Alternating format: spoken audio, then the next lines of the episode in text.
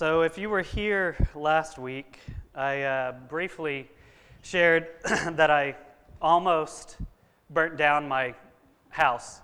I uh, told you that I, I, had a little fire going in the kitchen. I didn't really tell a whole lot about it, but uh, to tell a little bit more, um, so I, I had started a grease fire in my oven. I was broiling some hamburgers, which I had never done before.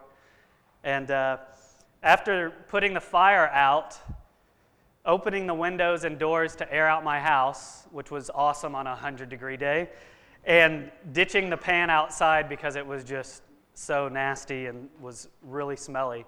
Um, I couldn't believe what happened next. T- two different family members, in the midst of the chaos of me kind of trying to prevent this, put this fire out and, and, uh, and so forth, had the audacity to give me timely advice in the midst of my frustration. Um, they will remain nameless for obvious reasons moving forward, but uh, one of them told me that the problem was that I had wrapped the broiling pan in tinfoil, and if I had only poked holes in it, I would have not started a fire. And I was like, thank you for that advice. I actually didn't say anything. I just looked at her like, okay, thank you. And then another one told me how they don't even bother cooking when they have birthday parties or gatherings that it's just so much easier to go out and get food and bring it home. You know, why not just pick up some barbecue for a couple more bucks? I have to be really honest, I was angry. I was really, really angry because I'm already frustrated because my grill's not working and now I'm having to cook what's supposed to be on a grill in an oven. And now I've almost set my house on fire. And then to add insult to injury, they want to tell me how to do my job and basically um, give me advice. But I was angry, but I think if I'm really honest, like later as I thought back, kind of processed the moment, I was actually really hurt by what they said. And it seems flippant, it seems kind of trivial on one level, you know, like what's the big deal? They're just giving you cooking advice. But what they said felt very critical and felt very condemning. I mean, basically, the message I received was, You're an idiot. Don't you know anything? Though what they told me was actually to my face, I would say that in both situations, both people slandered me. Now, these are, these are small slanderings compared to maybe some other things that we hear about or we've gone through, but they're still examples of slander. And what I processed this week as I was thinking through these, these comments was I came to realize, maybe not for the first time, but kind of in a, in a profound way, partly because I was studying the text that we're about to go through. But when, when we slander, when anybody slanders someone, we're really attacking and messing with somebody's heart. It's not just words that come out of our mouth and go into nowhere or just disappear or in somebody's ear and out the other. A lot of times when we say slandering things, we completely assault one another's hearts. Now, unfortunately, slander is actually a really common part of life. We don't think about that word a lot, but we are all very familiar with people saying things that are critical and condemning, saying things about us, maybe behind our back, maybe to our face, that are hurtful. We've all been the victim of that, but it's also true that we've all been guilty of that too. We've all said things that are mean, things that are intended to harm others. And it was really interesting. So, like, as I'm processing this stuff this week, God brought to mind there, there's a particular family member that I have that I have not, unfortunately, not just on one or maybe two occasions, but repeatedly said things about not in their presence that are really hurtful. And I just, I mean, I, will be honest with you. Like in the middle of driving down, I don't know what street it was now. It was probably Abrams or Skillman. I'm on those a lot. I just had to like confess to the Lord my sin and cry out to Him, you know, admitting the ugliness that's in my heart, but then also pleading the blood of Christ and accepting the forgiveness and grace that I have over that. It was a difficult moment, but it was also a sweet moment because I was able to see what's in my heart, but also recognize that God doesn't define me based on that.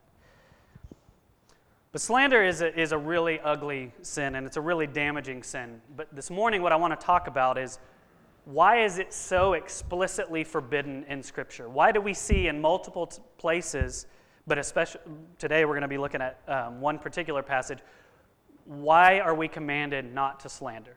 Why, why do we see that in Scripture? If you have a Bible, turn with me to James 4, verses 11 and 12. And if you need one, there's a, there's a blue one there in the back of the pew in front of you. And we're going to look at these two verses today to find out really three reasons why we are commanded not to slander one another. And then, before we go, I want to also talk about three ways that we can avoid slandering one another. So, three, three reasons why we're, we're commanded not to, and then three ways that we can avoid doing it.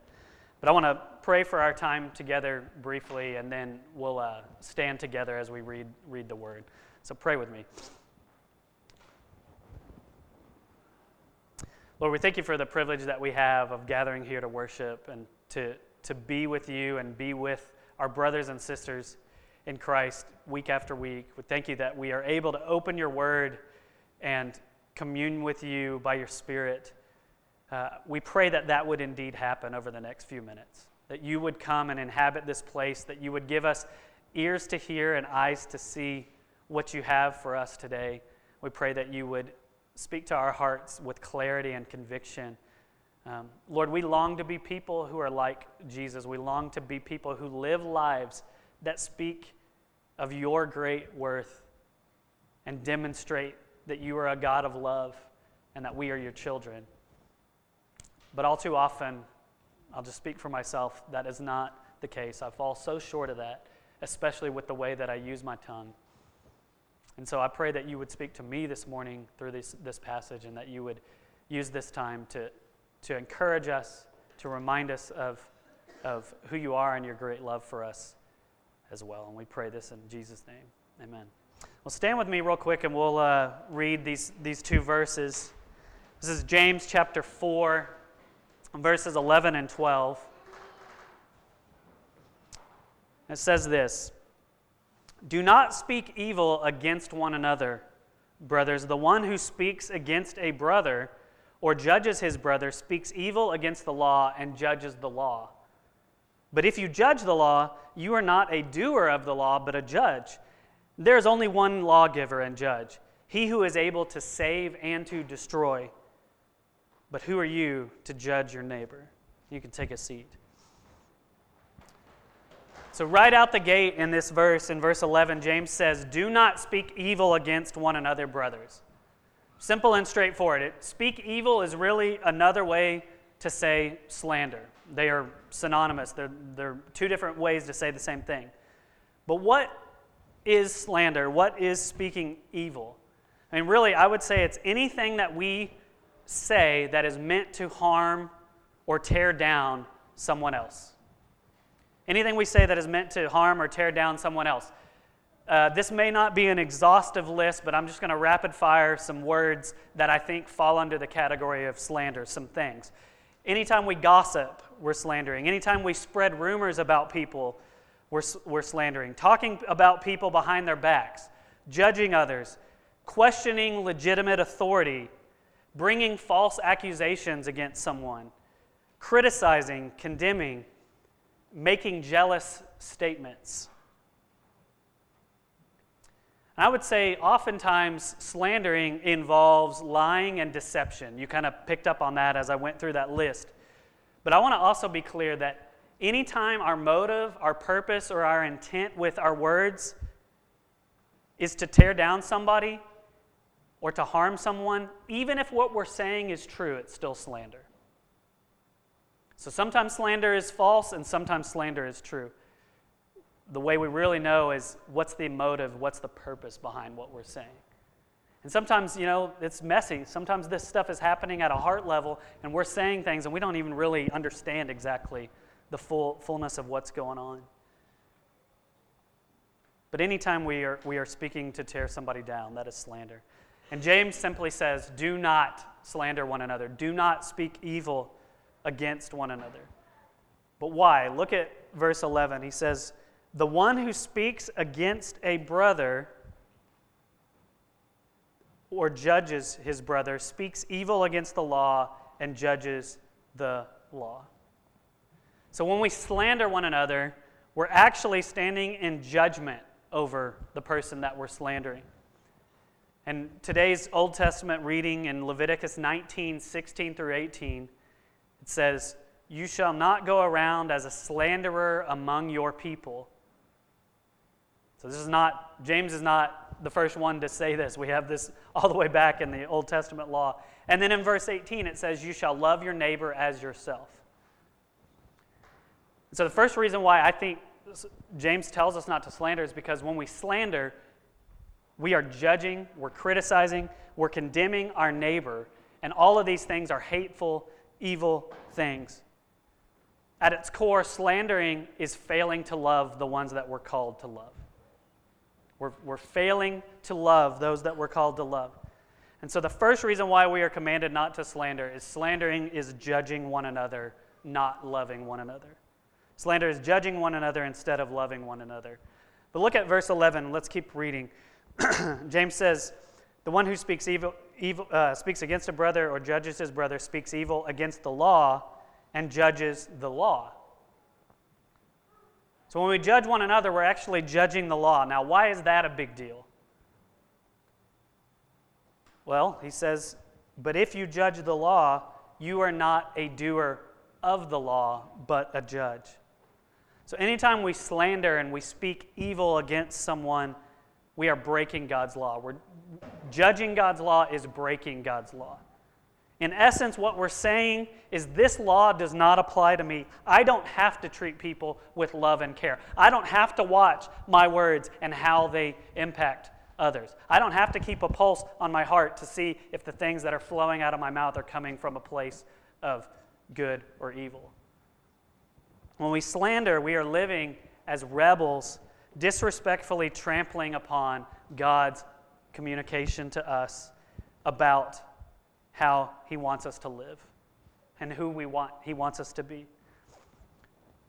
But as we read earlier, slandering and judging are in de- direct disobedience not only to God's law, but they're also in de- direct obedience to Jesus Himself, to our Lord and our Savior. So if you ever think, well, the, you know, the law is one thing, but, you know, we're not bound to that, so what you, you know, maybe slandering isn't so bad. It's directly against the teachings of our Savior. In today's New Testament reading in Matthew 7, Jesus teaches us not to judge, and we just read how slandering and judging are really one and the same. And the reason he gives us is that we are all sinners. First of all, we are all sinners, and we have no right to throw a stone to point out the speck in our brother's eye because we are sinners ourselves and we've got our own junk. But also, he says that the, way, the measure that we judge is the way that we'll be judged. So we have, and it has an impact on our relationship with God and, and what we receive from Him. And so, the second reason why we are commanded not to slander is that slandering is judging and breaking the law. So it's not just failing to love our neighbor, it's also judging and breaking the law. And then let's look at verse 11, and then we'll, we'll look at 12 as well. So at the end of verse 11, it says, But if you judge the law, you are not a, a doer of the law, excuse me, but a judge. there is only one lawgiver and judge, he who is able to save and to destroy. But who are you to judge your neighbor?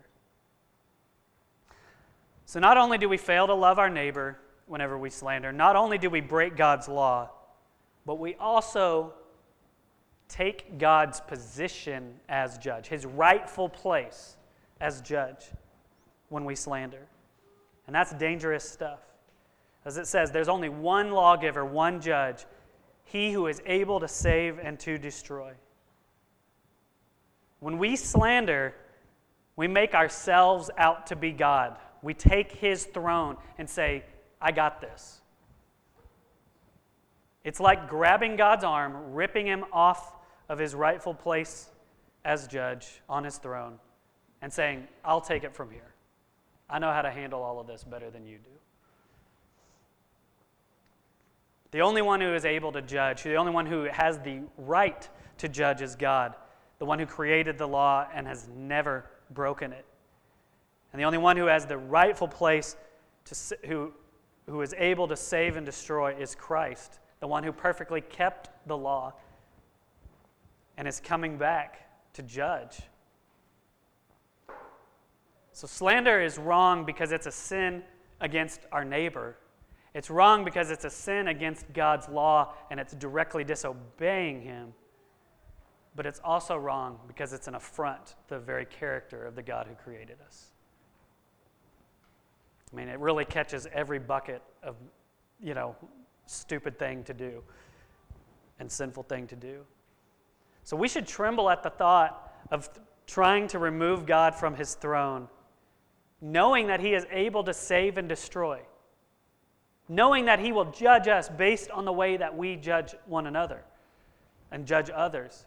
There, obviously, we know that we are completely secure in Christ, but it doesn't mean that we won't give an account and we won't be held responsible for the things that we say and the things that we do while we're on the earth. May not determine whether or not we're with God forever, but it will bear some sort of consequence. The third reason why we are commanded not to slander is because slander is trying to take God's place as judge. So, those are the reasons why we're forbidden to slander. But I want to talk before we go about some just practical steps of how we can avoid slandering one another because we've seen that it's serious stuff. I mean, I could even give more reasons. Like, one of the, real quick, one reason that I didn't put in here that I just want to briefly say is slandering is one of the most dangerous things to unity and strength as a church. You want to completely eliminate your ability to be a witness and to be effective in demonstrating who God is and telling about His love, just be a community that slanders because then you're completely saying one thing and doing another. So there's just one more reason why it's so dangerous. But I want to talk before we go how can we avoid slandering? How can we avoid being people who use our tongues to tear down and harm others? What can we do to prevent this kind of stuff. I want to share three practical steps. The first one, the first thing I think we can do to avoid slandering is just simply commit to personal integrity and biblical fidelity. Commit to personal integrity and biblical fidelity. Let me say what I mean by that. Just decide today that you are going to be a person who is honest, first of all, and who has character. Who's honest and has character. Make up your mind that you're not going to even dabble in any type of speech that could potentially be damaging to somebody else. Just decide that you're going to stay away from anything that could even be characterized possibly as slander. Determine to be a person who lives an honorable life and doesn't take the cheap route of getting revenge by saying, saying evil things about other people. Just choose to live a life that is above reproach in the way that you use your tongue. And the biblical fidelity piece of it is just choose and make a decision today God, I want to honor you. I'm committed to honoring you, what you've said here. And if that means that you don't want me to slander, I see the reasons why. I'm asking you today, I want to walk in obedience. I want to walk in faith in this area. Will you help me? Just commit to that. Okay, the second step this is an acronym. Acronyms are kind of cheesy in my opinion, but sometimes they really communicate really well. And so here we go. I'm breaking one of my uh, rules. I, am trying not to use these too often, but this one's kind of too good. Um, the acronym is THINK. Think. And as, you, as we walk through this, you'll, you'll see where I'm going. But each letter of that word, I believe, has, has a word that we can think of that kind of is, is a filter for us as we think about saying things that are in our mind or we're processing in our heart. So, T stands for true.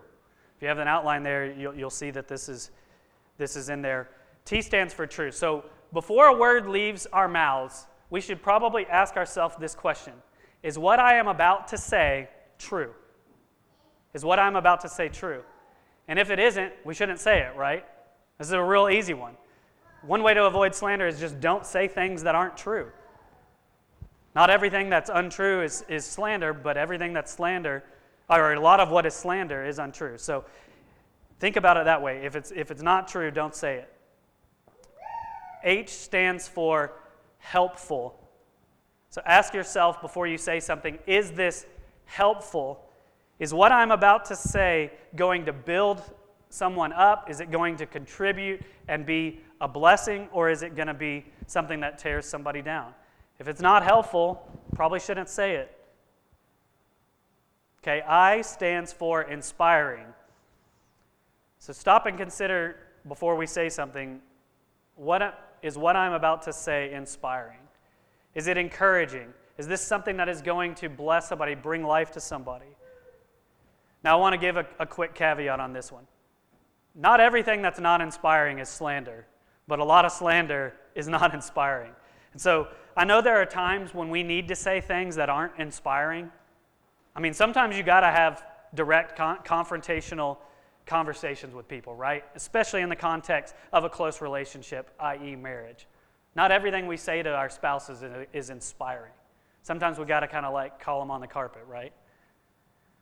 But it's still good to ask the question because it helps us think before we speak and it helps us think about how we are going to communicate what we're going to say.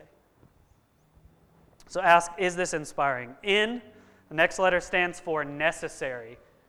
Necessary. Ask yourself, is what I am about to say necessary? Because not everything that we think needs to be said. If Lexi was here, she would say amen because I talk a lot. And I say a lot of things that I probably shouldn't say that are not necessary. And slander is never, ever necessary.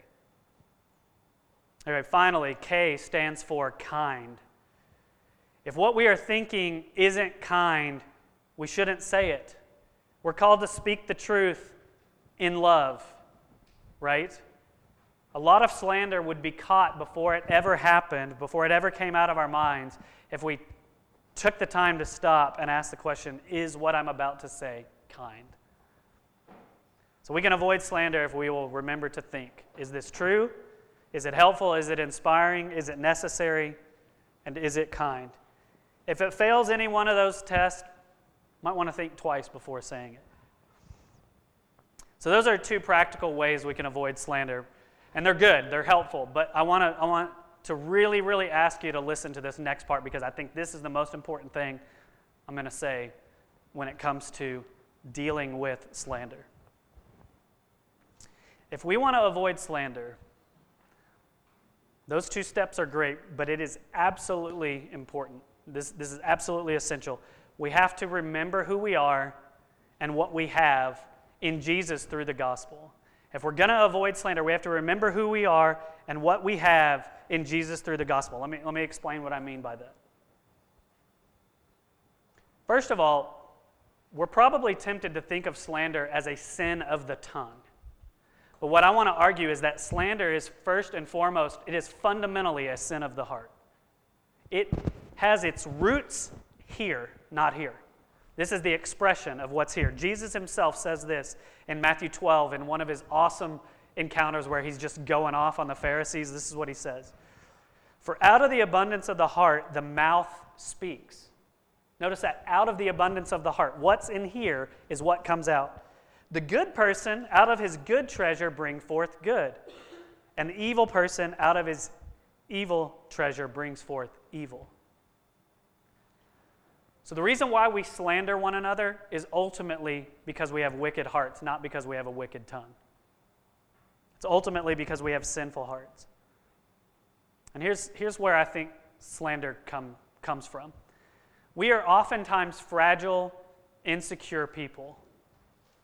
If I ask, hey, are you fragile and insecure, we may not all raise our hands, but if we're honest, in our hearts, there are times when we are fragile and insecure. And because our hearts are evil, because we are sinners, the way that we try to deal with our fragility and the way that we try to handle that insecurity is we go around attacking other people, thinking that if I can make them look and feel worse, I'll look and feel better. It's a really, really stupid but common thing to do. You see, what I think slander is, it's this weapon that we use to try to go out and take the acceptance, the love, the admiration, the security that we don't have that we so desperately want. Slander is this wicked tool that we try to seize and grasp what we, what we want. When we focus on the gospel, we don't have to try to go out and seize and grasp for love and acceptance. We don't have to try to go and find admiration and whatever else it is that our hearts long for, because in Jesus we have all of the acceptance and love that we could ever need. We have all of the acceptance and love we could ever need. We have true acceptance and true love because we have been forgiven and reconciled, and we have been made sons and daughters of God. We are co heirs with Christ. And as you, we read a few weeks ago, Sarah Joe read for us in Colossians 1, everything belongs to Him. So that means that we have everything. If we're really truly co heirs with Christ and the universe is His, He shares that with us. So not only do we have the love of the most important being in all of existence, not only are we accepted by Him by our faith in His Son and His perfect sacrifice on the cross in our place, but we are also heirs, meaning we have everything we could ever possibly want or need.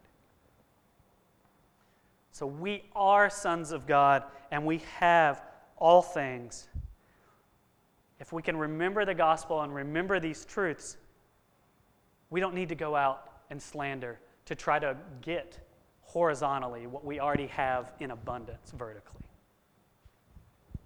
The gospel is the way that we wrestle and address the stuff that's in our heart that causes us to say these things that are so evil. If we want to avoid slander, we have to remember who we are and remember what we have in Jesus.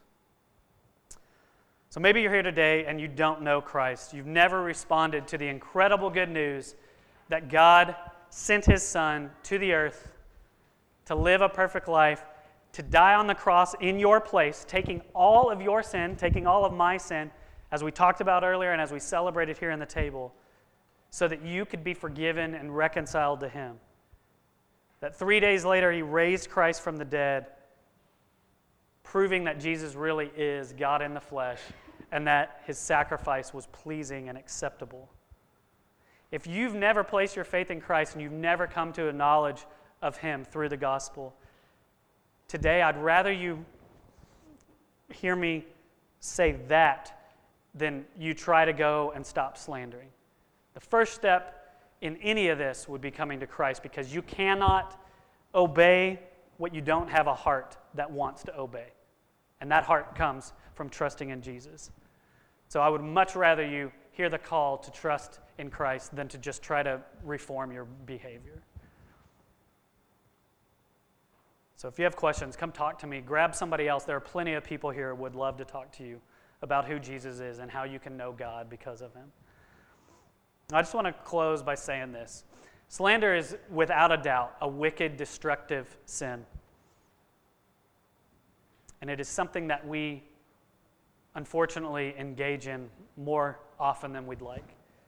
But we have a Savior that is stronger than our sin, that is stronger than our slander, and if we will remember who we are and remember what we have and constantly run back to our identity in Christ and ask God to change us and transform us, I am confident that by His Spirit, He will change us and He will replace over time the wicked parts of our hearts. He will do work in there and restore us to the way that He longs us to be, and we will become people who don't need to slander because we know that we have everything that we could ever possibly try to go out and grab in, in Christ. Let's remember that. Let's ask God for the grace to be people who don't slander. Let's pray.